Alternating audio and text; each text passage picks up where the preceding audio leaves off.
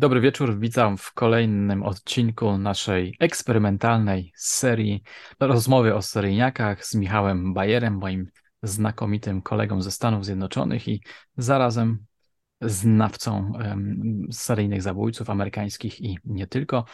Przypomnę, że w pierwszym odcinku rozmawialiśmy o Har- Harrym Powersie i wylądowaliśmy w latach dwudziestych i trzydziestych zeszłego wieku. Trzeba powiedzieć, że dzisiejszy odcinek także będzie dotyczył lat trzydziestych, a naszym bohaterem będzie Adolf Seefeld. Bardzo sympatyczna z pozoru, z wyglądu postać, którą dzieci nazywały wujkiem Tiktakiem, z tego względu, że nasz bohater, czy antybohater, był, jeśli dobrze pamiętam, zegarmistrzem. Przed chwilą znalazłem informację na angielskiej Wikipedii, że nazywano go także piaskowym dziadkiem, czyli Sandmanem. Michale, przygotowałeś dzisiaj książkę o tej niezacnej postaci, bezecnej postaci w sumie. Zanim dodaję słowa ta książka i może najpierw wprowadzę lekko w temat, jak w ogóle dowiedziałem się o tej postaci i kim w ogóle jest Adolf Seefeld lub Seefeld. Różne źródła podają różne pisemnictwo jego, jego nazwiska i ta książka podaje na przykład jedną formę, a w innej książki na przykład zauważyłem, podałem kompletnie inną formę, więc już są tutaj sprzeczności z tą postacią. Zacznijmy od w ogóle kraju pochodzenia zbrodniarza. Niemcy. Niemcy mnie zawsze interesowały pod względem morderstw wczesnego dwudziestego wieku. Podczas pierwszej wojny Weimarskiej Republiki i wtedy oczywiście już nastały czasy nazistów i oczywiście postacie jak Peter Kürten, Fritz Haarmann, Karl Grossman, Karl Denke. Trzeba pamiętać, że wtedy te terytoria należały oczywiście do Niemiec. Są mi już bardzo dobrze znane i bardzo mnie intrygowały, ponieważ w tych sprawach zawsze było coś bardziej dodatkowego, coś bardziej nietypowego. I wydawało mi się, że poznałem już wszystkie z takich wcześniejszych spraw um, e, niemieckich i kompletnie przypadkowo e, rozmawiałem kiedyś ze znajomym i mówiliśmy na temat seryjnych morderców właśnie podczas um, czasów drugiej wojny światowej. Um, osoby jak Polo Gorzów na przykład, um, który mordował właśnie w, podczas drugiej wojny światowej w, w Niem- Niemczech, nie pamiętam dokładnie w którym mie- mieście. I przypadkowo wspominał mi o tym, a, o, o sprawie, że a znasz może historię Adolfa Seefelda? Bo powiedziałam, nie, nie, w życiu nie słyszałam. No bo ja coś tam słyszałam, że to podobno była jakaś taka sprawa i to byłoby interesująca historia, ponieważ y, policjanci, którzy go ścigali, oczywiście byli nazistami, więc z jednej strony masz e, monstrualnego zabójcę, z drugiej strony masz e, nazistów i tak naprawdę komu to... Też monstrualnych no, zabójców właściwie. No, w, w tym momencie komu kibicować tak naprawdę. I to mnie zaciekawiło i trochę pogrzebałem na temat tej sprawy i udało mi się odnaleźć ostatnią, e, ostatni egzemplarz na Amazonie, już mhm. dawno chyba wyprzedany, tej książki. Niemiec, niemieckie wydawnictwo, widzę, tak? Niemieckie wydawnictwo, to jest jedyna książka, która powstała na jego temat i powoli ją zaczynam tłumaczyć i przygotowuję właśnie odcinek. O. O nim. E, od razu zaznaczam, że długo czasu minie, ponieważ spotkałem się tutaj z e, językiem technicznym i za chwilę powiem, w jakim sensie technicznym. I, i, i, i, są, i, są problemy, i, są, i są, są problemy. Kim w ogóle był Adolf Seefeld? Do końca nie wiadomo. Jest wiele sprzeczności odnośnie kim był ten dziwny, cichy, z pozoru normalny, wyglądający dziadek. E, Chodziły pogłoski, że był raz żonaty, że był często zamykany w zakładach psychiatrycznych, gdzie podobno swoim własnym kałem pisał jakieś obsceniczne wiersze na ścianach. Czy to już jest mit, czy to jest fakt? Trudno mi powiedzieć, bo dopiero przechodzę przez tą książkę, jeszcze jest w niej dużo informacji. Wiadomo natomiast, że był z... w więzieniu, gdzie... A to może, Michale, to może jeszcze nie, nie wyprzedzajmy wszystkich wypadków. Dobrze. Zatrzymajmy się jeszcze na chwilę przy książce. Kim jest autor książki? Wiesz coś o autorze? E, tak. E, Fra- Frank Heiner Schürich i Michael Stricker, z czego czytałem, wydali już parę pozycji kryminalnych. Są to autorzy. Wydaje mi się, że też gdzieś chyba na uczelni wykładali i to jest kolejna jakby książka względem e, literatury technicznej, kryminalnej. E, Ale w jakim sensie technicznej? Co to znaczy technicznej? E, no właśnie technicznej, ponieważ em, połowa tej książki no, to są zapiski, które udało mi się wyciągnąć z Berlina, z archiwum w Berlinie, a reszta z tego to jest jakby dywagacja chemiczno-techniczna na temat sposobu, w jakim a, zabijać zabójcę. Tak, bo tutaj bardzo ciekawa zagwozdka jest, wielka zagadka, tajemnica, w jaki sposób Seefeld zabijał swoje ofiary, ponieważ właściwie chyba nie rozpoznano tej przyczyny śmierci jego ofiar. Racja. Nie wiadomo do dziś, nawet w tej książce, z czego udało mi się przeczytać, jak czytam przeróżne recenzje czy opinie na ten temat, jest wszystko postawione pod takim wielkim znakiem zapytania, że tak naprawdę nie wiadomo do końca. Wszystkie ofiary Seefelda były to, jego ofiary były, byli to młodzi chłopcy w wieku od siedmiu do jedenastu, dwunastu lat i większość z nich zawsze zawsze było ubrane w mundurek taki marynarski, bardzo wtedy popularny zresztą.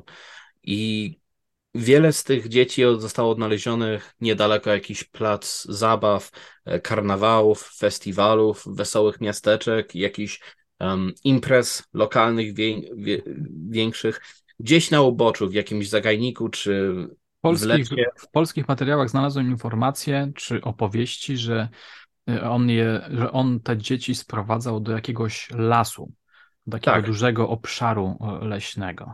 Gdzieś w jakimś cichym zakamarku niedaleko, gdzie po prostu wyłaniał te swoje ofiary.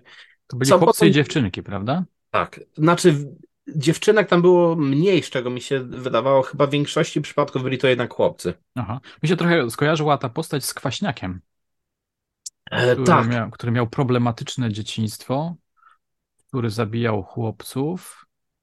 Takim wabikiem dla niego był klucz zawieszony przez szyję, co świadczyło, że dziecko jakby jest poza opieką rodzinną. Ci chłopcy, jego ofiary, szły do szkoły.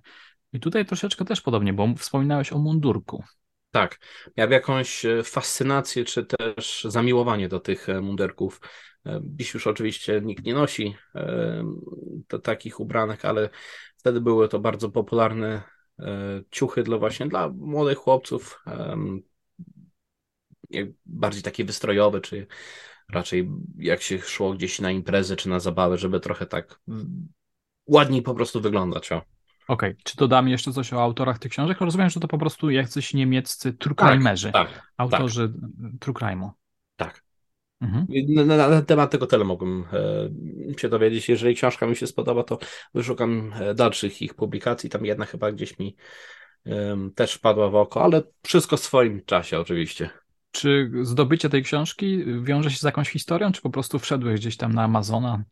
I tak, e, ponieważ nie udało mi się do, zamówić bezpośrednio do mnie, to musiałem zamówić to do mojego znajomego, który mieszka w Flemsburgu, to jest na północ od Hamburga. I biedny trzymał tą książkę chyba prawie sześć miesięcy, aż w tamtym miesiącu, jak byłem w Niemczech, w końcu odebrałem od niego i powiedział, że sam zaczął tą książkę czytać po prostu, bo tak długo u niego leżała i on kompletnie nie jest zainteresowany tą tematką i powiedział, że tutaj jest w ogóle historia na filmie jakiś niesamowity. Aha, nie? Dobra. Okej, okay, no to zajrzyjmy w takim razie do tej książki i gdybyś zechciał rekonstru- zrekonstruować historię, może właśnie zaczynając od y, ofiar. No to możemy zrekonstruować w takim razie, jak tutaj Seefeld jest właśnie gotowy do swojej spowiedzi przez tak. pana komendanta policji, więc mogę zacząć w takim razie najlepiej od początku. On rzeczywiście był takim drobnym człowieczkiem? Tak, drobnym, małym, e, prawie łysym e, dziadkiem. Z pozoru wyglądającym zupełnie normalnie, nie miał jakichś tików nerwowych czy abnormalnych zachowań, wstawiał się po prostu w tło. Chodził z, tą, z tym swoim plecakiem i walizeczką od miasteczka do miasteczka i naprawiał zegarki czy też większe zegary i tak po prostu dryfował sobie po, po, po, po całym kraju. O jego wczesnym dzieciństwie wiadomo niewiele lub się tylko można domyślać. Jeszcze nie mówmy o dzieciństwie, dzieciństwo sobie wrzucimy na koniec. Po prostu Dobrze. zacznijmy opowiadać o jego, jego morderczą historię. Dobrze, no to takim, jego morderstwa rozpoczęły się po, w takim e, sposobie, że zaczął sprowadzać po prostu chłopców, em, czy też m- młode, młode kobiety, młode dziewczynki, z przeróżnych takich zabaw imprezowych, karnawałów, wesołych miasteczek. Podchodził do nich i zagadywał po prostu i powiedział: chodź ze mną, dam ci cukierki, czy chodź ze mną, chcę ci coś magicznego pokazać. Podobno znał tam jakieś sztuczki magiczne, czy jakieś takie trikowe. No i dzieci oczywiście od razu były zafascynowane i chciały pójść z dziadkiem, no bo jak można ten taki z pozoru um, niewinnie wyglądający człowiek być kimś, kimś złym. Taka klasyczna, prosta legenda. Tak, tak. I w tym momencie muszę tutaj trochę może zawieść niektórych, ponieważ dalej nie wiadomo, co się działo. Wiadomo tylko, co potem odnaleziono. Następnego ranka lub też po dwóch dniach najczęściej poszukiwań zostały odnajdowane ciała tych chłopców, um, ale bez żadnych oznakowań, bez śladu żadnych tortów, tortur, bez śladów duszenia, bez śladów jakiegoś molestowania czy też nadużyć seksualnych. Nie było żadnych gwałtów, tak? Nie było żadnych gwałtów, absolutnie. Wyglądało tak, jakby po prostu te dzieci zasnęły na ziemi, na liściach czy tam przy konarach jakiegoś drzewa i tak po prostu zmarły. Jedno dziecko się tak znalazło, drugie, trzecie, czwarte, piąte i w końcu wielki alarm powstał, ponieważ okazało się, że no jest morderca i trzeba go jak najszybciej odnaleźć. To już były lata, że tak powiem, gdzie partia nazistowska już miała pełni, pełni władzę i oczywiście nie wolno było na, takich, na takie tematy rozmawiać, że to były czasy zepsucia Republiki Weimarskiej, tutaj mamy nowy porządek i w tym kraju nie ma już oczywiście. Właśnie, to było bardzo problematyczne dla ówczesnych władz, prawda? Bo on jeszcze był Aryjczykiem, zdaje się. Oczywiście, że tak. I nagle tutaj okazuje się, że ktoś morduje, no wiadomo, morderstwo, morderstwo, ale dzieci, chłopców, no trzeba...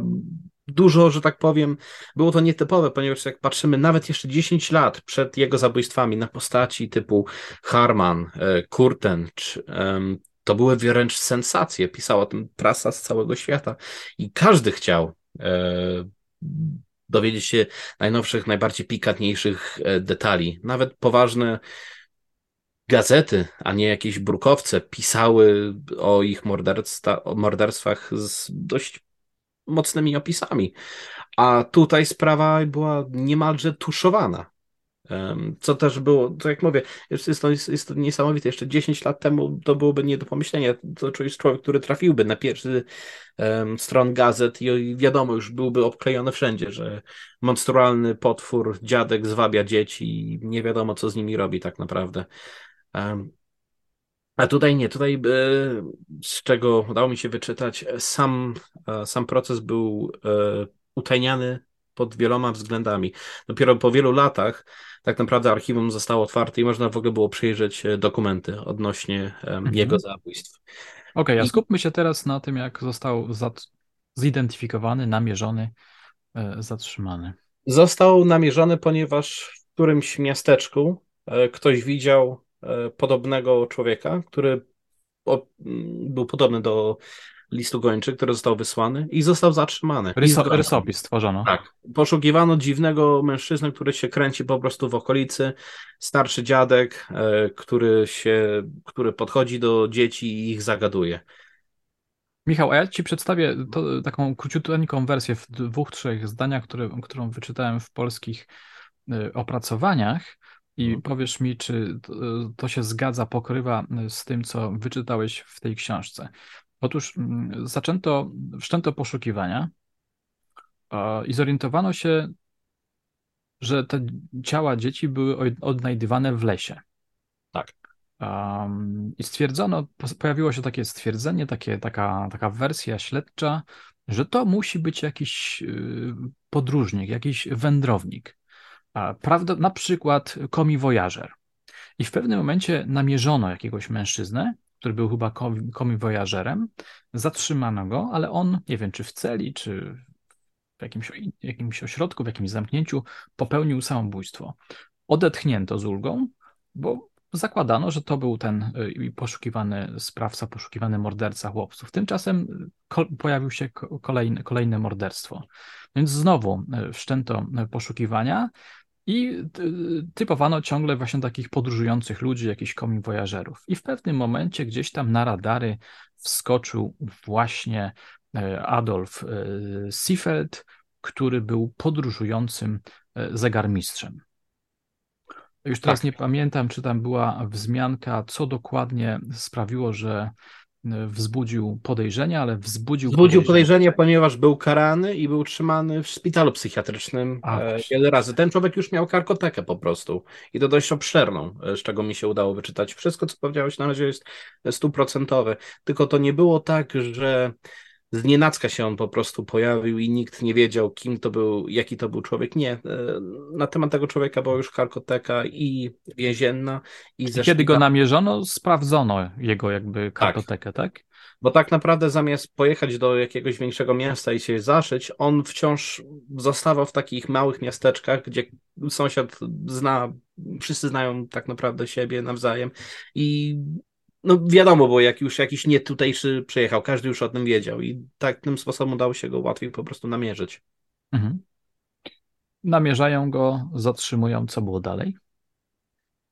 No rozpoczyna się proces... Um... Ale udowodniono mu w takim razie, tak? Udowodniono, udowodniono. Policjanci byli przekonani, że to jest właściwy człowiek.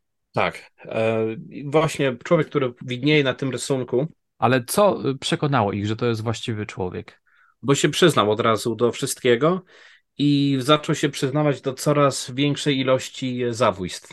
Czy jakoś udowodnił, uwiarygodnił swoje tak. przyznanie się do winy? Tak, ponieważ zaczęli, um, wskazał im miejsca po prostu um, przeróżne i byli po prostu, była rekonstrukcja po prostu zbrodni w wielu kwestiach. I teraz właśnie chcę poszukać, może uda mi się znaleźć, bo to jest parę zdjęć. Ale wszystkie ciała jego znaleziono? Nie. E, nie. I za chwilę do tego dojdziemy. Na, na, na czym to polega? Przykładowo tutaj, mhm. um, podczas właśnie rekonstrukcji y, wydarzeń... Który to jest Seefeld? Ten tutaj. Ten, ten taki najstarszy. Jakby. Ten najstarszy, ta, ten, ten, ten, dzia, ten dziadzio po prostu. I przykładowo tutaj będzie trochę nieco może mocniejsza scena, więc od razu ostrzegam. Jeszcze... To może nie pokazuj, to może nie, nie? pokazuj. Nie, nie, nie. Dobrze, no to może zakryję w takim razie to zdjęcie. Mhm. E, tutaj jest miejsce, które na przykład wskazał w lesie i wykopali ciało jedne, jednej z jego ofiar, które na przykład nie udało się wcześniej odnaleźć. Aha, czyli on wskazał miejsce pochówku y, tak, ofiary. Tak.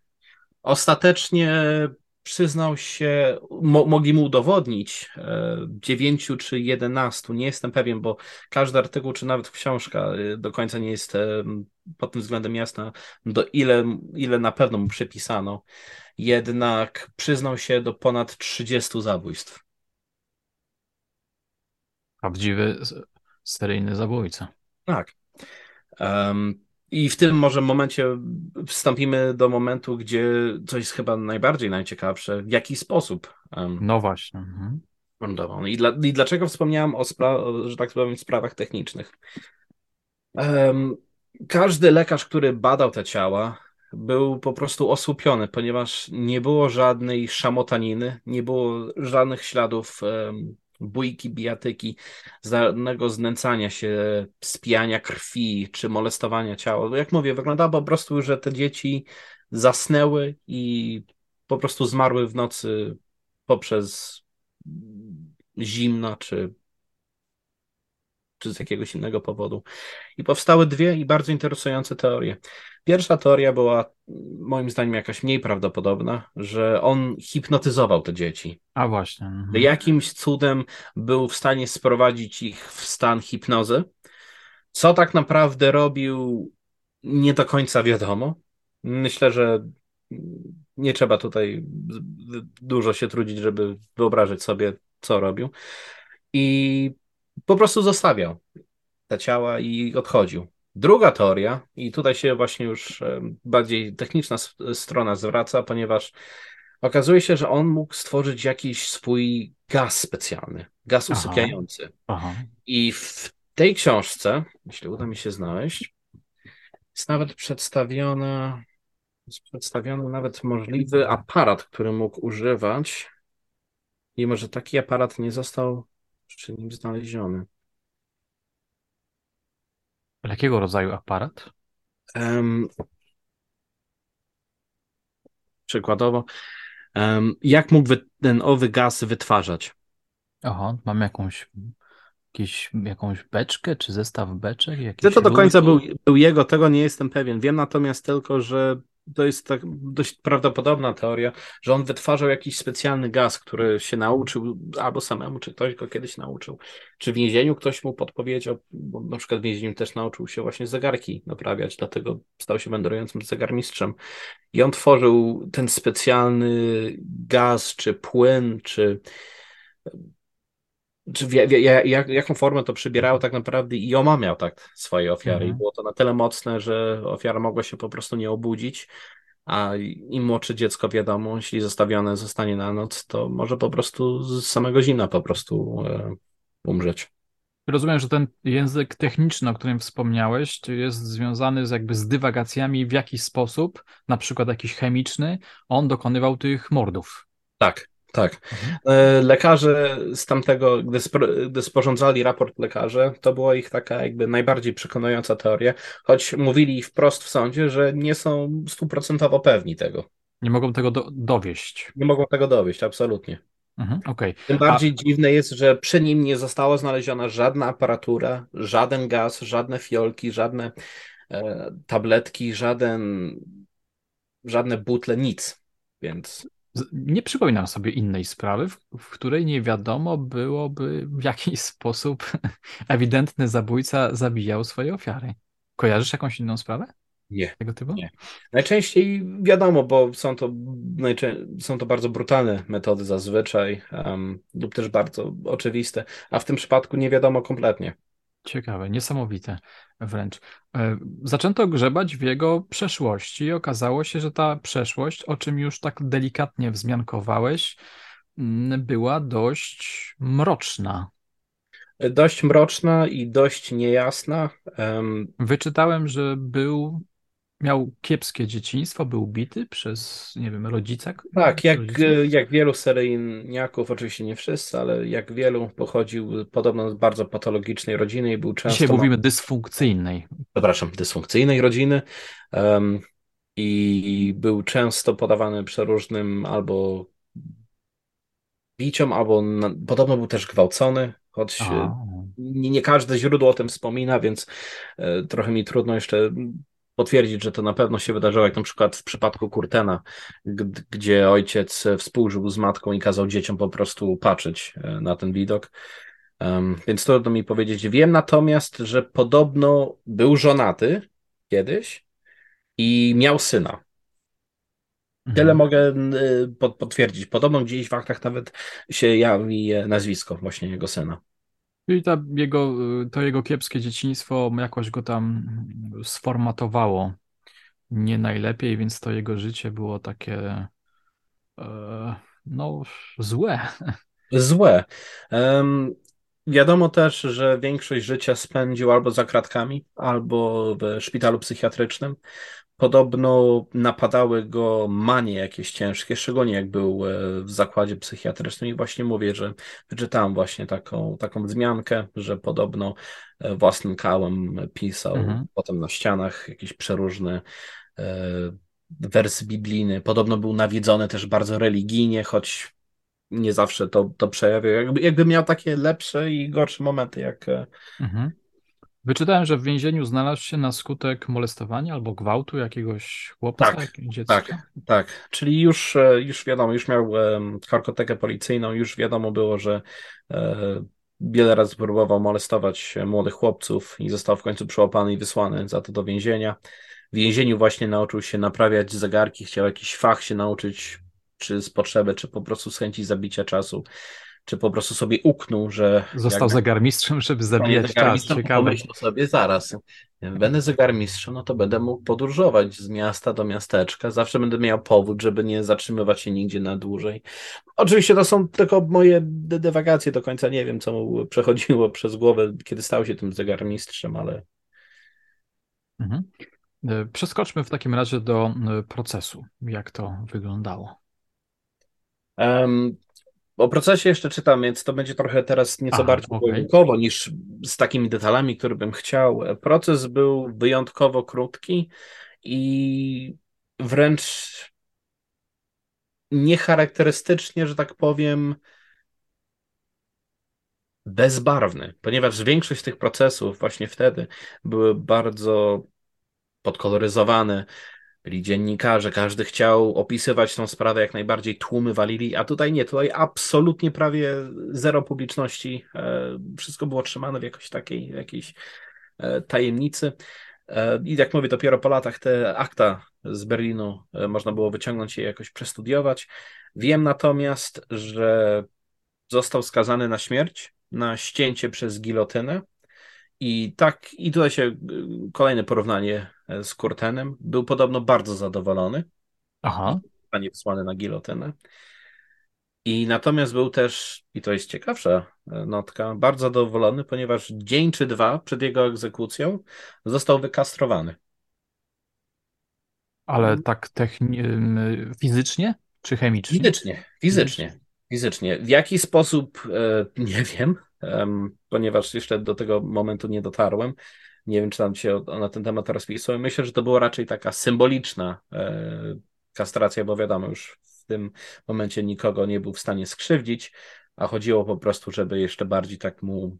To ciekawe, symboliczna kastracja. Tylko, tylko to, co ciekawsze, z czego udało mi się wyczytać, on został skazany najpierw na śmierć, a potem dopiero na kastrację. Czyli jakby, jak, jakby popatrzyli na jego reakcję i uznali, że no chyba nie, nie, nie bardzo jest to kara, skoro cieszy się na sam fakt, że idzie pod gilotynę, tak jak Kürten zresztą, więc chcieli trochę więcej jakby dowalić do jego wyroku. W ogóle ciekawy temat, polityka także taka komunikacyjna, nazistowskich, Niemiec hitlerowskich czy nazistowskich w stosunku do takich pospolitych albo seryjnych zbrodni. Mm-hmm. I w tym momencie zazwyczaj jak czytamy o tych sprawach, to wiadomo, stajemy zawsze raczej po stronie poszkodowanych, policjantów czy organów śledczych i zawsze patrzymy raczej z ich perspektywy, żeby jak najszybciej dorwać tego człowieka. A tutaj się musimy wprowadzić w trochę taką bardzo niekomfortową rolę, bo no rzeczywiście no mamy organy śledcze, mamy policjantów, mamy śledczych, ale wszyscy oczywiście z swastyką na ramieniu, więc trochę zainteresowało mnie po prostu, bo w tym momencie musimy jakby, patrząc na tą sprawę, zrozumieć, ale jednocześnie zapomnieć o tym, w jakich czasach się to działo, mimo że do końca, wiadomo, oczywiście nie da się to zrobić i skupić się po prostu na schwytaniu tego człowieka.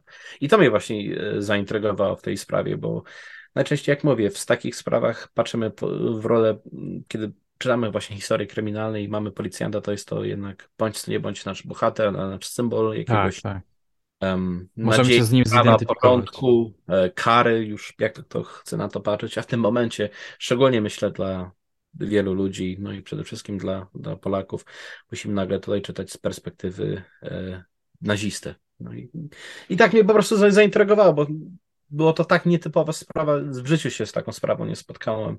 E, tak specyficzną, tak uwikłaną politycznie, w tak specyficznych czasach i z jeszcze tyloma niedomówieniami, że nawet powstała pełna książka na ten temat i nawet w tej książce nie ma stuprocentowych odpowiedzi na wielu pytań. Bardzo ciekawe. E, Michale, to w takim razie, jak rozumiem, stawiamy kropkę na D. Tak. Okej. Okay. Czy jesteś już w stanie zapowiedzieć nam bohatera kolejnego odcinka? E, tak, ponieważ wspomniałem całkiem niedawno, że mam książkę z Rumunii. Trochę skłamałem, bo mam aż trzy książki z Rumunii, trzy przeróżne wydania tej samej książki na temat Iona Rimaru, wampira z Bukaresztu. Brzmi ciekawie. Okej, okay, czyli to będzie przedmiot trzeciego odcinka. Tak. Bardzo Ci dziękuję za wspaniałą opowieść. Ja dziękuję i do następnego. Do następnego razu.